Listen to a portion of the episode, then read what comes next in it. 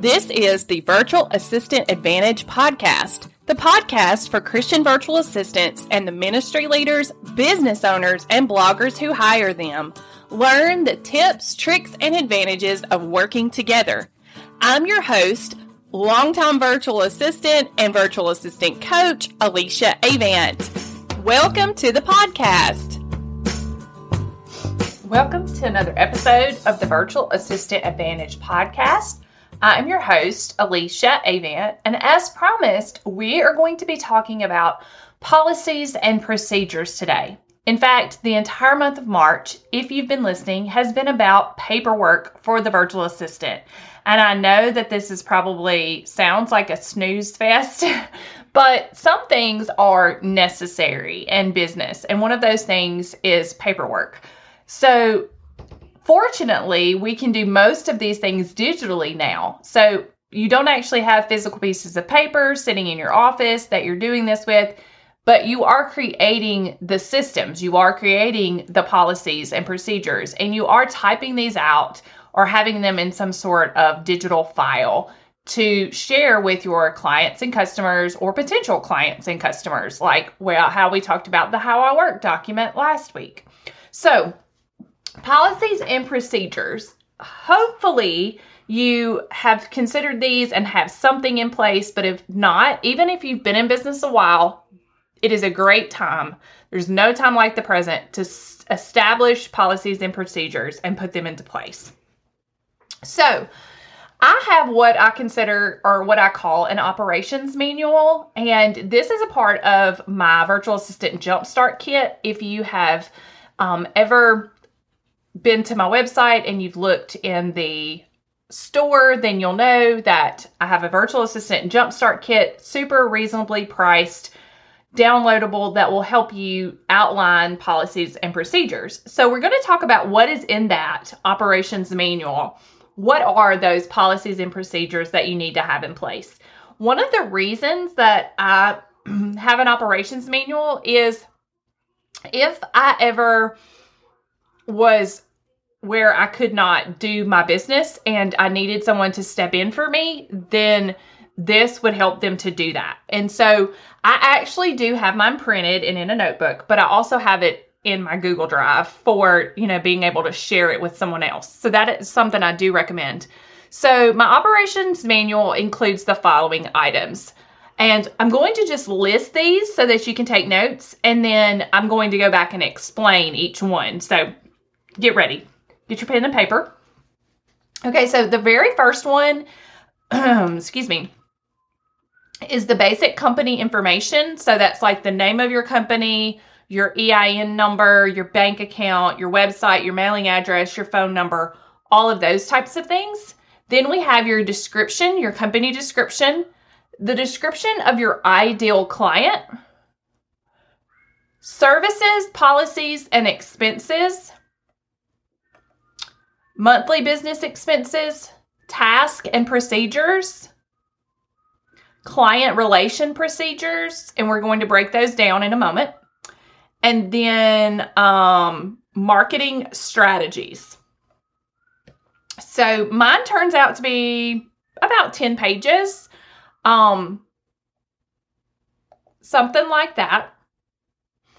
And these are going to be the different breakdown of this. Okay, so we d- talked about basic company information.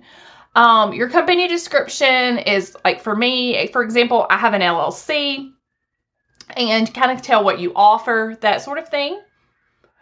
The description of your ideal customer, I serve X by doing Y, you know, that sort of description.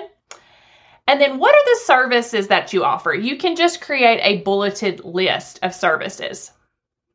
What are your policies? Now, let's talk about policies. Policies can include your payment policy, your invoicing policy. Do you have um, a monthly retainer package packages? Do you work um, quote only by quote package quoted packages? Do you have a certain number of hours, like 10 hours for X amount of dollars, 20 hours for X amount of dollars? What is your rush policy?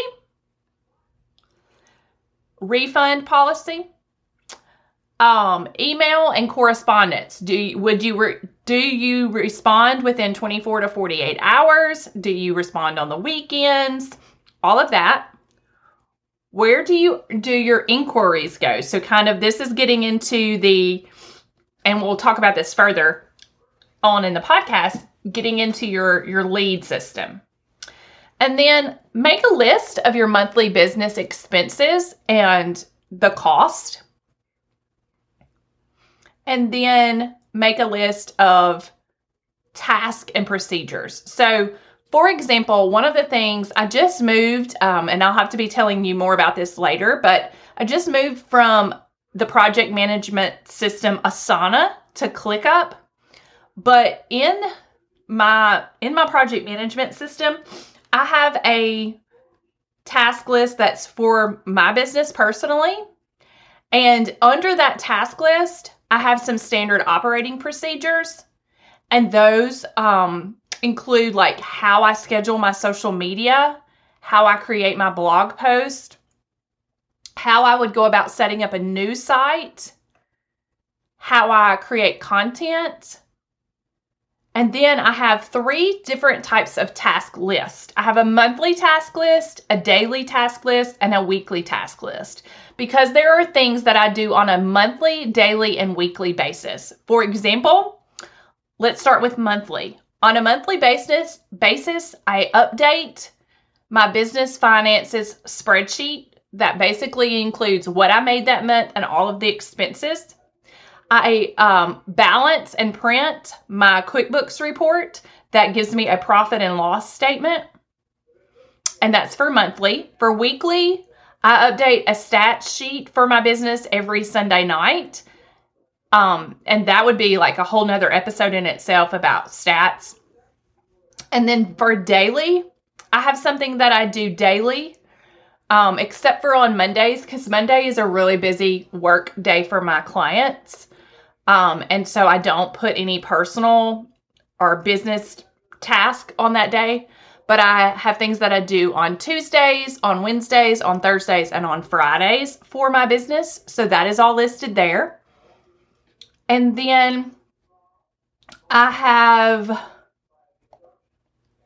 the, and I think I already said this one, I have the blog procedures, like how I create a blog post. Because I have a specific way that I do that, and I can share that with my team and then I think that's all. Yeah. So that's everything under team admin as far as like, pol- uh, not policies, uh, task and procedures of how I do certain things. Okay. So let's go back. We talked about task and procedures, schedule task. Now let's talk about, and this I'm going to just highlight because otherwise this would make this episode too long. But you want to have client relation procedures for your leads and new clients. So you want to have one for leads, one for new clients. So, how do you go about getting a, a, lead and what process or steps do you walk them through? What do you do first, second, third? Honeybook has helped me a lot with this. I will link to my Honeybook. You can get 50% off Honeybook using my link. But having a process for client lead strategy as well as for onboarding my clients which i believe i have an episode on that if you look back in the in the archives um, has really helped me. And then you want to have a marketing strategy. Where are you marketing? Are you in facebook groups? Are you a part of a job board? Are you on instagram? Are you sending out cold leads, you know, cold calls? Are you on LinkedIn? What is where are you going to market? And again, there are other episodes about marketing yourself on social media, etc. But this should be a part of your policies and procedures about how you handle your business. So, I have shared with you mine and I also shared earlier in the podcast that I do have a virtual assistant jumpstart kit that has this as a template in it. So I do recommend that. It is very low cost, and I will link to it as well. So, um, that is what we have for policies and procedures. We have one more episode in this month. Um, there's there's five weeks to this month, and in this episode, we will be talking about important pieces of a contract in the very last episode. So, I hope that you'll be back to listen next week. Have a great week.